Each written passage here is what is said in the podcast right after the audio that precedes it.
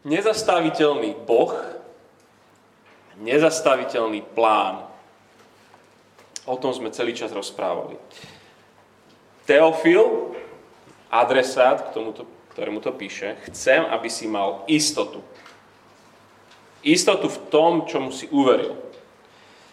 Tak začína autor Lukáš, autor Evanielia a autor aj týchto knihy skutkov. Lebo všetko, čo je napísané, v Mojžišovom zákone, všetko v prorokoch, všetko v žalmoch, všetko sa musí splniť.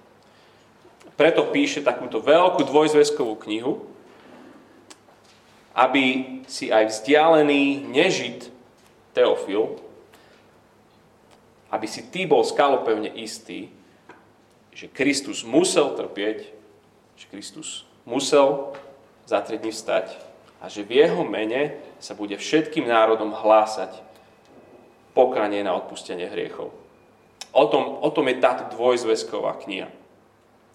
Ak časť 1, to evanelium, bol príbehom, ako sa naplnili písma v tom, že Ježiš skutočne trpel a skutočne vstal, tak časť 2 knihy skutkov je pokračovaním o tom, ako sa musia tie písma naplniť, v tom, že táto zväzť Evanelia sa musí hlásať všetkým národom. A v tých prvých šiestich kapitolách v knihe skutkov sme videli prebudenie v Jeruzaleme. Ježiš vystúpil do nebie, sadol si na trón a naplnil svojim duchom svoj nový chrám, církev. Nič nedokáže zastaviť jej rast. Ani útoky zvonka, ani pokrytectvo vnútra, ani nejaká strata fokusu je nezastaviteľná. Je plná ľudí z celého sveta. Židov, z celého sveta. Je to krásne, je to zrušujúce obdobie, ale ešte to nie je dobrá správa pre toho nežida, Teofila. On by si kľudne zatiaľ pri tom čítaní mohol povedať, že tak predsa je tá církev exkluzívne spoločenstvo pre Židov. A najbližšie týždne budeme sledovať napínavý príbeh o tom v kapitolách 7 až 12, ako sa to slovo o Ježišovi, ako sa evanelium úplne prekvapivým spôsobom dostane von z Jeruzalema. Text, ktorý je dnes pred nami, je udalosť, vďaka ktorej sa to skutočne pohne von. Je to súdny proces, ktorý doslova, že zmenil svet. Máme pred sebou dlhý text, a to je preto, lebo autor, Lukáš, ho považuje za nesmierne dôležitý. Preto dal toľko veľa.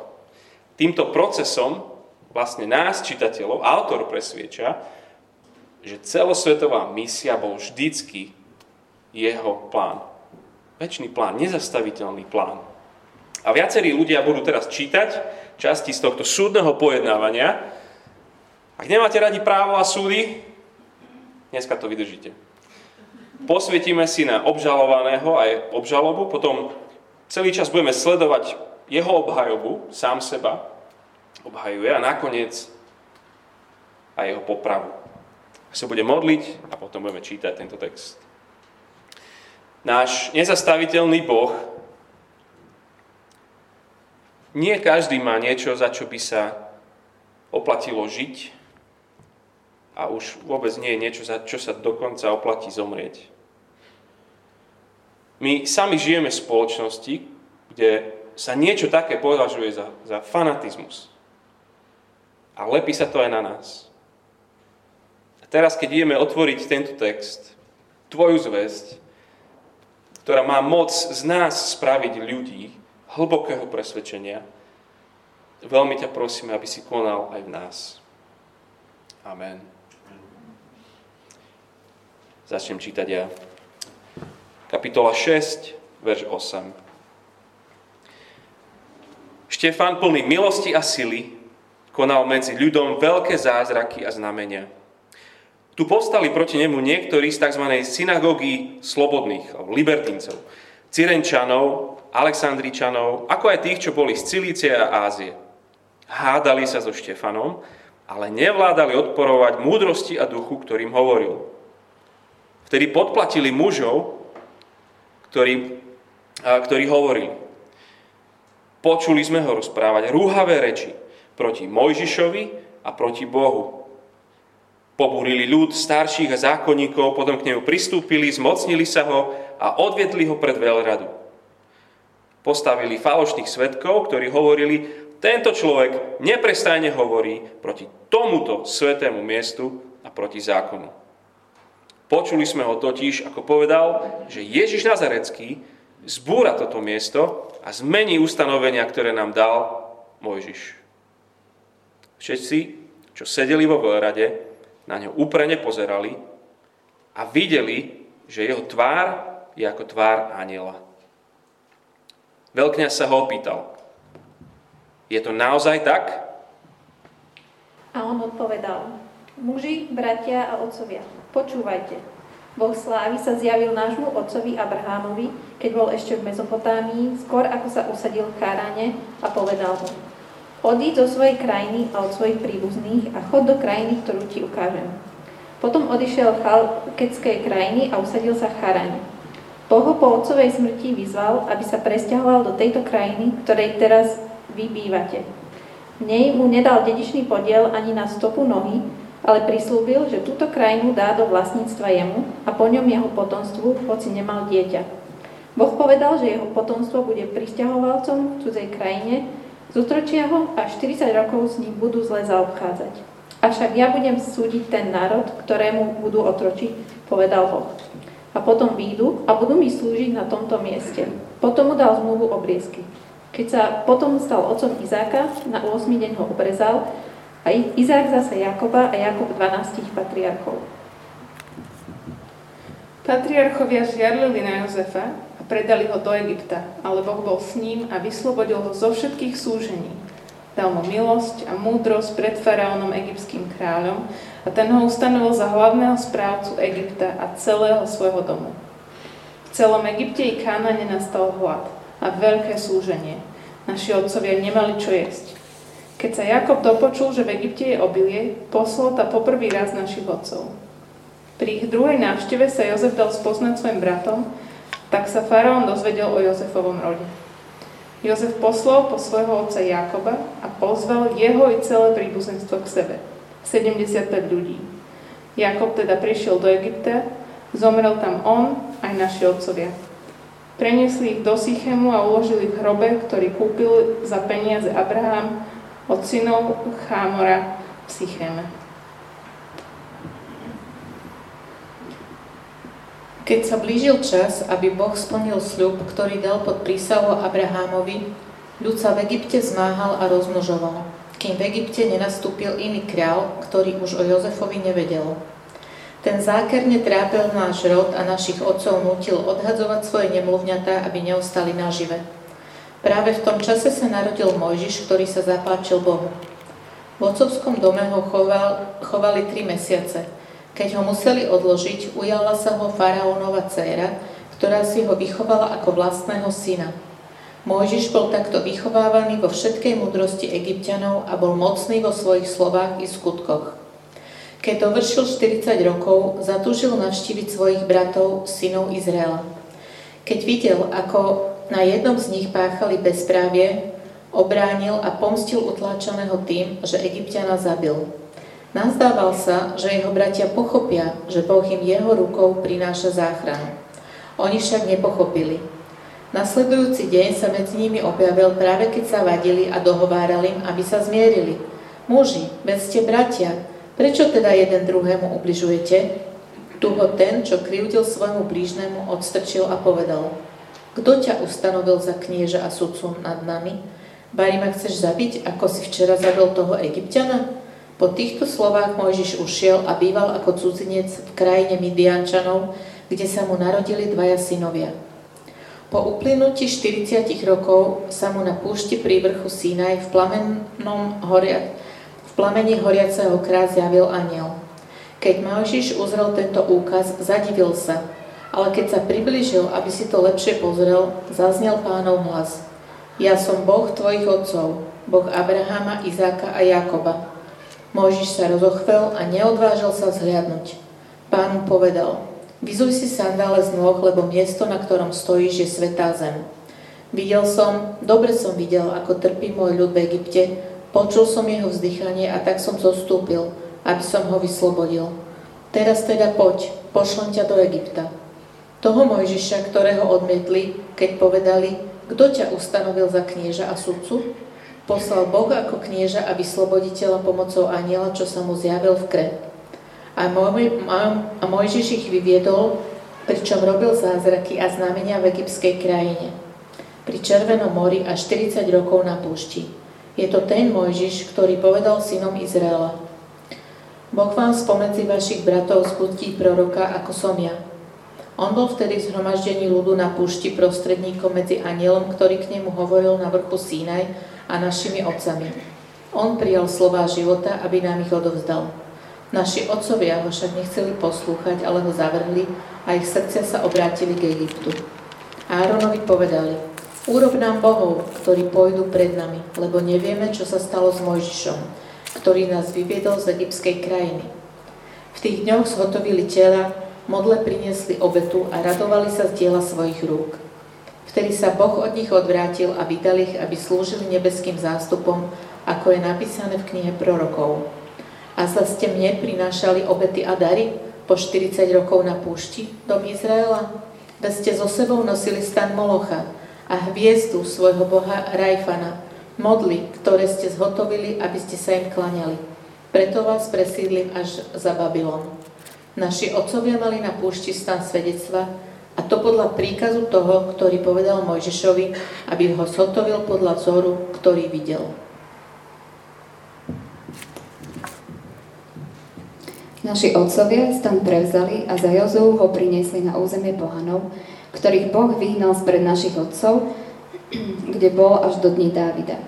Dávid našiel milosť u Boha a žiadal, aby našiel Jakobovmu Bohu príbytok. No a Šalamún mu vybudoval dom, lenže najvyššie neprebýva v domoch vytvorených rukou, ako hovorí prorok. Nebo je mojim trónom a zem podnožkou mojich dvoch. Akýže mi postavíte dom, hovorí pán, kde je nejaké miesto pre môj odpočinok? Neurobila to azda všetko moja ruka? Vy tvrdošími, s neobrezanými srdcami aj ušami, vy vždy odporujete Duchu Svetému, tak ako vaši otcovia. Ktorého proroka vaši otcovia neprenasledovali? Zabili aj tých, čo predpovedali príchod spravodlivého. Ale teraz ste sa jeho zradcami a vrahmi stali vy, ktorí ste prijali zákon prostredníctvom anielov, no nezachovali ste ho. Keď to počuli, v srdci zúrili a škrípali zubami proti nemu. Ale on, plný Ducha Svetého, úprene sa zahľadel na nebo, videl Božiu slávu a Ježiša stáť po pravici Boha a povedal, hľa, vidím otvorené nebo a syna človeka stáť po pravici Boha. Tu skríkli mohutným hlasom, zapchávali si uši a súhlasne sa vrhli na neho.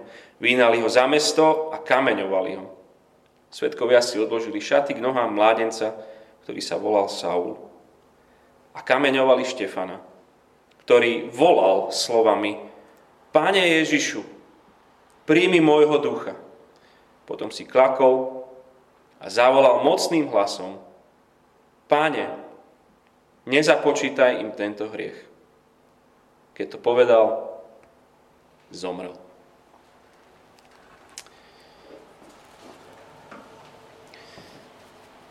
Kresťanstvo je jediné náboženstvo, jediné presvedčenie, ktoré nikdy nemalo a nebude mať stabilné geografické centrum. Svoje ťažisko. Islám to má jasne v arabskom svete, keď chcete sveté miesta, musíte ísť na Blízky východ. Budhisti, hinduisti to isté v Ázii, ateisti, to je, to je vyslovene fenomén západnej civilizácie, Židia, jednoznačne Izrael. Kresťania najprv domilovali Blízkému východu, rozšírili sa do okolia Stredozemného mora, Sever, uh, Ázia, ďalej na východ. Až o dosť neskôr sa to ťažisko pres dostalo do Európy, do Severnej Ameriky. Dnes naopak je Európa najmenej kresťanským kontinentom, Ťažisko dnes je určite juhu pologul, južnej pologuli, Afrika, Južná Amerika, Ázia. Jednoducho dejiny kresťanstva sú dejiny posúvania tohto ťažiska. To je všetko, je to inak. A preto je až smiešné, keď čoraz ťažšie počuť, že, že kresťanstvo to je náboženstvom bieleho muža zo západu a že ostatným bolo vnútené kolonialistami alebo teleevangelistami. Typický kresťan dnes, veru, nie je biely muž z Ameriky, ale tmavá žena z dediny v Nigérii. Kresťanstvo nezačalo ako a teraz stále nie je náboženstvom západnej civilizácie. V 30. rokoch prvého storočia, na úplnom začiatku, bolo ale šialené si predstaviť, že to centrum viery by bolo niekde inde ako v Jeruzaleme. Prečo? Pretože v Jeruzaleme je chrám. Chceš Boha, hospodina, musíš docestovať pekne krásne do Jeruzalema. Tam je Božie PSČ. Iné ťažisko, iný geografický bod uctievania, šialené, hrozné, zmyslov zbavené rúhanie, smrť zasluhujúce nezmysly. Boh rovná sa chrám. Pre takéto herezy je diakon Európsk- Jeruzalemského zboru Štefan ukameňovaný rozúreným davom. Ako sa to stalo? A prečo je to dôležité pre nás? Ako to, že tento súdny proces zmenil dejiny? Začneme obžalovou. Prvá vec, heretik je verný muž. Na lavici obžalovaných stojí zbožný chlap. Štefan Lukáš ho opisuje ako veľkého muža, plného ducha svetej, svetého, múdrosti a charakteru. Verž 8. Štefan plný milosti a sily konal medzi ľuďom veľké zázraky a znamenia. To bol opis hodný veľkého starozákonného proroka.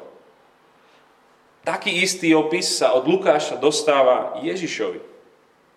On konal takéto znamenia a zázraky. A potom apoštoli, to presne tento opis. Lukáš tým hovorí, že, že Štefan je veľkým Božím mužom viery. A v tých veršoch 8 až 15 sa dozvedáme teda o tom, ako sa dostal do zajatia. Vôbec nikomu nevadí, že má veľké skutky, ale vadia im jeho veľké nezmysly, čo rozpráva. Chlapi z jednej zo synagóg, synagóga oslobodených, kde sa stretávali grécky židia, čiže Štefan bol tiež grék, jeho vlastní, sa s ním idú púšťať do veľkých vášnivých diskusí, ale vo verši 10 čítame, že nevládali odporovať múdrosti a duchu, ktorým hovoril. Horlia, ale sú frustrovaní. Tohto musíme zastaviť. Za akúkoľvek cenu, jeho učenie je proste nebezpečné. Podplatia falošných svetkov a tí pobúria celý Jeruzalém. Počuli sme, počuli sme, že ako rozpráva rúhavé reči proti Mojžišovi a proti Bohu. Ich obžaloba je postavená presne na týchto dvoch bodoch. Verš 13. Tento človek neprestáne hovorí proti tomuto svetému miestu a proti zákonu. Možno to boli tí istí ľudia, ktorým presne tá istá obžaloba vyšla a odsudil sa Ježiš Kristus. Presne to istú, isté idú teraz prišiť na Štefana. Verš 14. Počuli sme ho totiž, ako povedal, že Ježiš Nazarecký zbúra toto miesto a zmení ustanovenia, ktoré nám odovzdal Mojžiš. Chrám je nedotknutelný.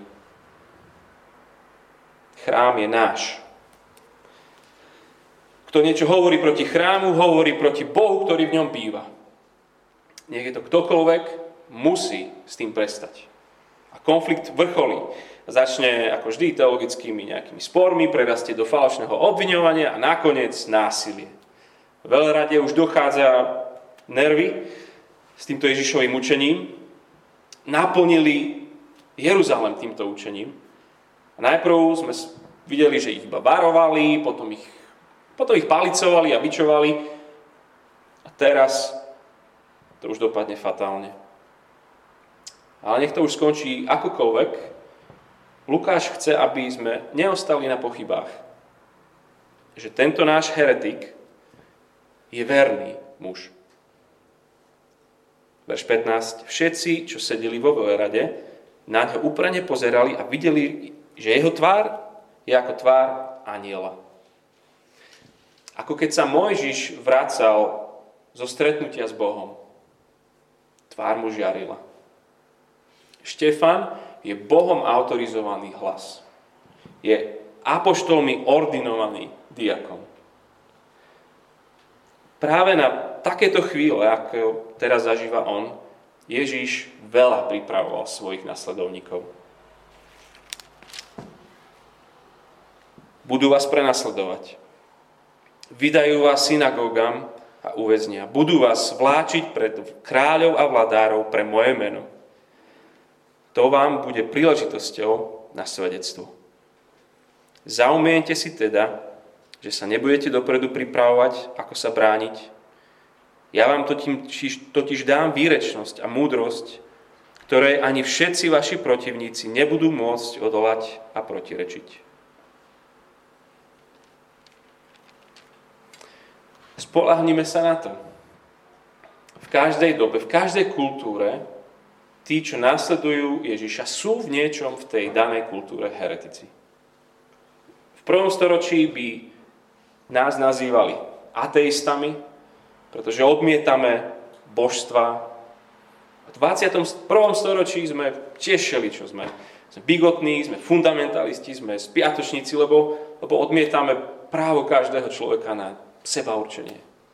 Ja som, čo chcem byť. V každej dobe je niečo a bude niečo a čím viac budeme podobní Ježišovi, tým častejšie budeme zdieľať aj jeho osud. Tu pred nami stojí Štefan ako obžalovaný heretik.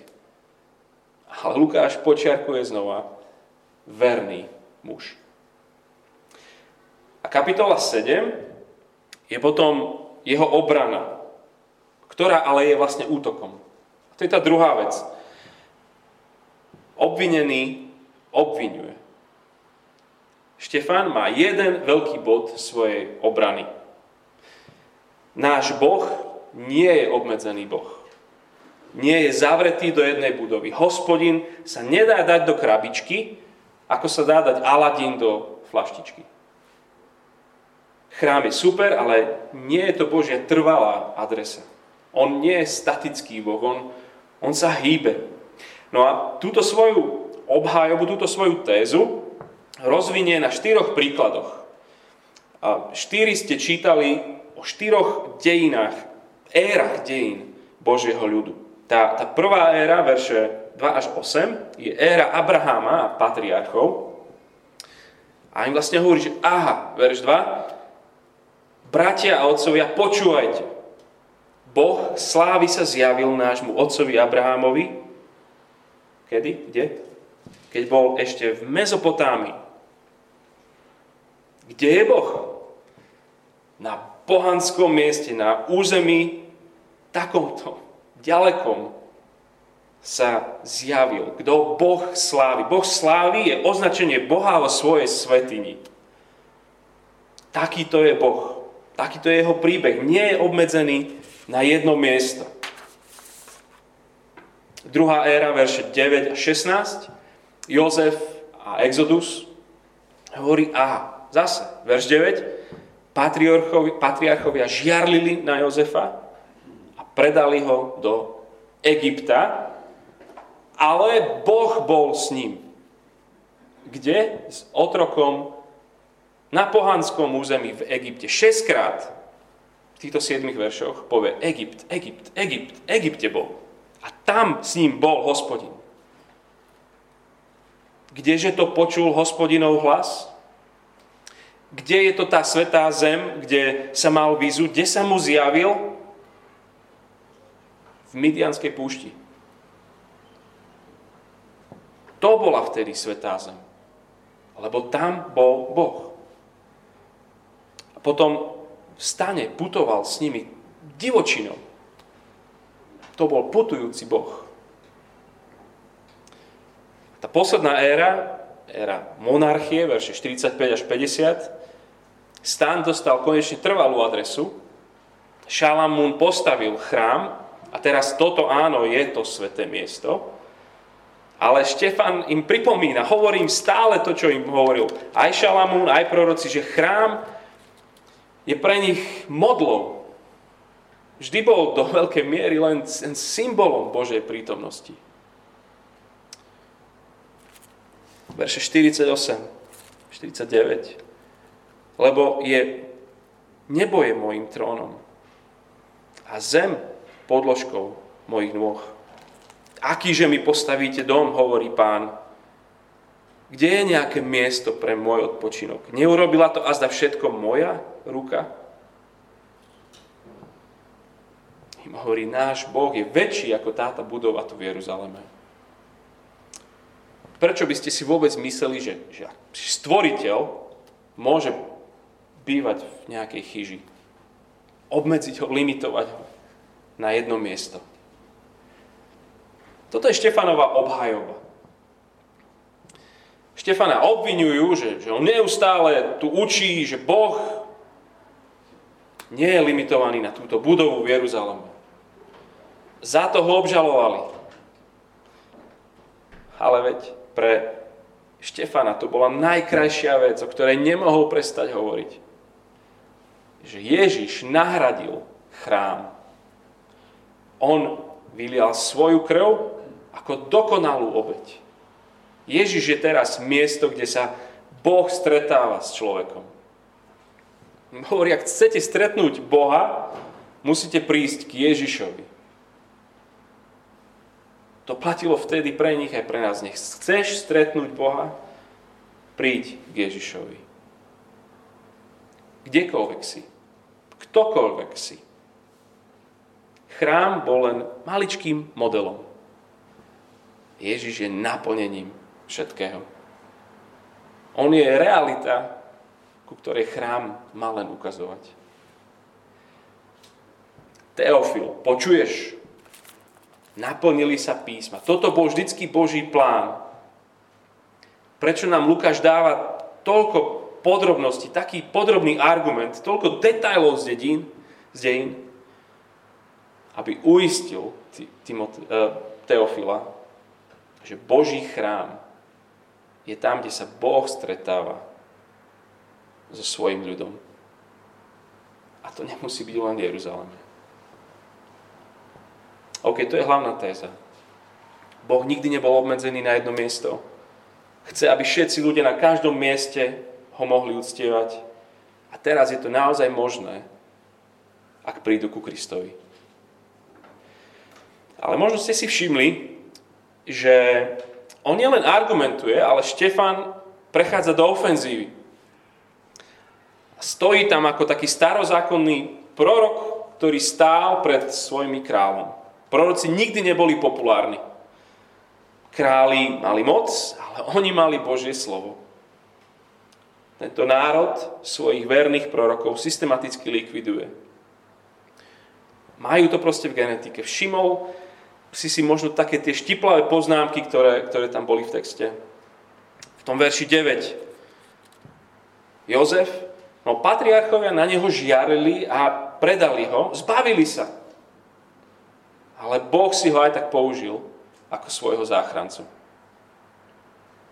Mojžiš, tam to trikrát sa nám to zopakuje v tej časti Mojžišovi, vo verši 25 napríklad, nazdával sa, že jeho bratia pochopia, že im Boh jeho rukou prináša záchranu. Oni však nepochopili. 35. verš toho Mojžiša, ktorého odmietli, keď povedali, kto ťa ustanovil za knieža a sudcu, toho poslal Boh ako knieža a vysloboditeľa pomocou aniela, čo sa mu zjavil v kre. To isté. Ten odmietnutý sa stal ich vládcom. Odmietnutý sa stal ich vysloboditeľom. A potom neskôr na púšti, v 38. verši, on bol vtedy zhromaždení ľudu na púšti prostredníkom medzi anielom ktorý k nemu hovoril na vrchu Sinaj. On prijal slova života, aby nám ich odovzdal. Naši otcovia ho však nechceli poslúchať, ale ho zavrhli a ich srdcia sa obrátili k Egyptu. On, on bol, ale naši otcovia však sa odvrátili. To sú dejiny Izraela. On im toto pripomína, dáva im to tam do očí. Toto je ich zakodovaný vzorec správania. Lebo toto je zakodovaný vzorec správania každého človeka. Všetci sme odmietli Božie slovo. A Štefan hovorí, že oni to teraz spravili, dokonca znova, a ešte vo väčšom, keď prišiel ten spravodlivý. Boli proste úplne verní svojej tradícii, svojej výchove. 51. verš.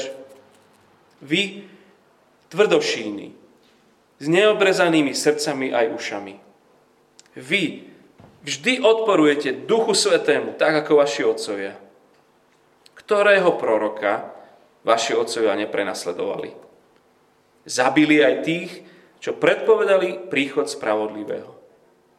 Ale teraz ste sa jeho zradcami a vrahmi stali vy, ktorí ste prijali zákon prostredníctvom anielov, no nezachovali ste ho. To už není obhajoba, to je obžaloba. Vy obvinujete mňa, ale vy ste vinní. Vy nerozumiete chrámu, vy ste odmietli zákon. Vy vodcovia Božieho ľudu a správate sa ako úplní pohania. Ničomu nerozumejú, odmietajú, pravdu, majú tvrdé srdcia, stali sa vrahmi prorokov, ktorí predpovedajú Mesiaša a nakoniec sa stanú vrahmi ešte aj toho spravodlivého. Vy, samozvaná reklamaná zbožnosť, vy ste vinní z nedodržiavania zákona. Obmedzovania Boha, jeho limitovania na túto jednu miestnosť. Odmietli Ježiša, preto celé to ich uctievanie v chráme Celý ten chrám je teraz jedno veľké rúhanie. To je už veľa na nich. Je len jedna cesta k Bohu a tá je Ježiš Kristus. Žiadni špeciálni ľudia, žiadne špeciálne miesto, žiadna špeciálna obeď, Ježiš. To boli tak vážne veci. Štefán nemohol spraviť kompromis a pri tejto veci proste si povedať, a nestojí mi to za to, vyhnem sa tomuto súdu ak by sa prispôsobila teraz církev, ak by následovníci Ježiša si povedali, že dobre, tak v tejto veci nevadí, tak proste budeme spolu s nimi, budeme okolo chrámu v Jeruzaleme, Boží plán celosvetovej misie, svedectva o jeho kráľovi na tróne by sa nikdy nenaplnil. Nikdy by nebola kapitola 8, budúci týždeň, ako, ako Samária uverí a nikdy by etiópsky Filip neuveril a nikdy by to nešlo ďalej. Všetko by to ostalo tu. Súdny proces, ktorý zmenil dejiny. Štefan by asi aj pokračoval vo svojej obžalobe, ale prerušil ho zúrivý krík v súdnej sieni. Keď to počuli, v srdci zúrili a škrípali 54. zubami proti nemu. Ale on, plný Ducha Svetého, úprane sa zahľadel na nebo, videl Božiu slávu a Ježiša stáť po pravici Boha. A povedal, hľa, pozrite sa, vidím otvorené nebo a syna človeka stáť po pravici Boha. On sa pozerá do chrámu. Lebo čo tam vidí? Vidí Božiu slávu. Sme hovorili, Božia sláva to je synonym toho, kde, kde je chrám, kde je svetiňa. On sa pozrie do chrámu a, a hľa, Pozrite sa aj vy, pozrite, kto je v tom chráme. Ježiš tam je. Vzkriesený Ježiš, vy ste ho zabili, teraz im hovorí, on je vzkriesený, on je oslávený, on je na tróne, po pravici Boha, na mieste autority, on tam stojí, čo je, čo je postoj, že, že je pripravený prísť, súdiť.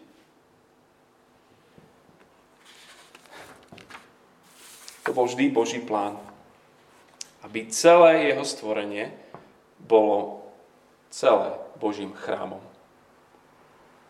a aby v ňom boli ľudia z každého možného miesta, z každého možného jazyka, národa a všetci, aby uctievali Ježiša ako svojho kráľa.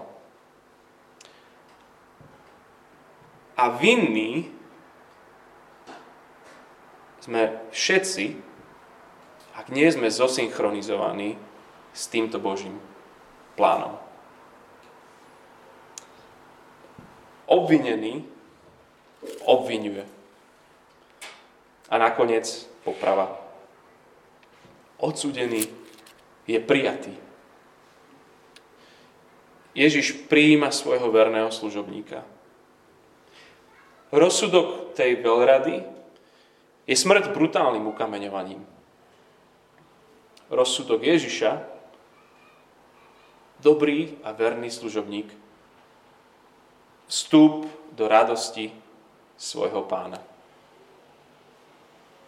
Štefan sa Ježišovi chcel podobať vo svojom živote a presvedčeniach. On jeho hlásal. Všetko to, čo on bol, čo on symbolizoval, to bola jeho zväzť. A teraz sa Štefan podobá svojmu majstrovi aj vo svojom umieraní. Len čo svojim žalobcom ukazuje, že pozrite, Ježiš je v chráme v nebeskom. Verš 57 tu skríkli mohutným hlasom, zapchávali si uši a, a súhlasne sa vrhali sa na neho. Vyhnali ho za mesto a ukameňovali ho. Kameňovali ho. Svetkovia si odložili šaty k nohám mládenca, ktorý sa volal Saul. A kameňovali Štefana, ktorý volal slovami, Pane Ježišu, príjmi môjho ducha. Potom si klakol a zvolal mocným hlasom, Páne, nezapočíta im tento hriech. Keď to povedal, zomrel. Veľrada kričí, tam taký ten stredozemný chaos, amok, dáv ho ženie za mesto. Sú brutálni, šaty si odložia k nohám svojej autority, o ktorej ešte budeme veľa počuť. Štefan keď ho kameňujú, robí presne to isté. Kričí. Nech všetci počujú, čo? Ku komu sa modlí. Pane Ježišu, on je v chráme. On ho príjme k sebe. On je ten, ktorý odpustil všetky jeho hriechy. On je ten, ktorý môže všetky ich hriechy odpustiť. Ešte aj vo svojom umieraní im hovorí, kde nájdú odpustenie svojich hriechov to možno naháňalo Saula ešte dlho. Keď to povedal, doslova tam není, že zomrel, ale usnul, zaspal. Aké krásne, pokojné. Vnímaš ten absolútny kontrast. Máš, máš zúrivosť davu a máš najväčšiu, najväčší možný pokoj, že zaspínkal. Modlí sa a v momente, keď mu nejaký kameň prerazí lepku, zaspí. Odsudený je prijatý. Tvojom a mojom živote záleží hlavne na Božom verdikte na tvojom živote. Verdikt tvojej rodiny, môže byť úplné opovrhnutie, nepochopenie a odsudenie. Niektorí to zažívate. Verdikt tvojich priateľov, tvojho pracovného kolektívu, tvojich, možno dokonca tvojej cirkvy. Možno každý, na kom ti záleží, ťa odpíše za evanelium a za to, ako, ako má dôsledky na tvoj život keby sa nám celá spoločnosť vysmievala a dokonca do vezení, keby nás zatvárala, tak ako sa to deje v toľkých častiach zeme. Hľa, pozri, ak si Kristov, v chráme ťa čaká prijatie od toho, na kom zá, za, na, kom, na kom názore na teba, na kom, na koho úsudku, na kom, čo, čo si on o tebe myslí, na tom záleží viac než kdokoľvek iný. Nekonečne viac záleží na názore Ježiša Krista na tvoj život. Budem sa modliť.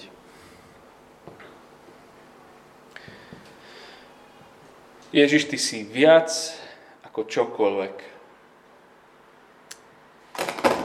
Viac ako naša stabilita, viac ako naše bezpečie. Tvoj názor je dôležitejší než názor pre nás, tých najdôležitejších ľudí. To, čo si o nás myslia naše, naše deti, naše manželky, rodičia, priatelia blízky, priatelia aj nepriatelia, je úplne vedľajšie oproti tomu, čo si ty o nás myslíš. Ty si pán pánov, ty si král kráľov, do tvojich rúk sa vkladáme so všetkým, čo sme a čo máme. Chceme to robiť teraz ako tvoj ľud, ale chceme toto spraviť aj v hodine našej smrti.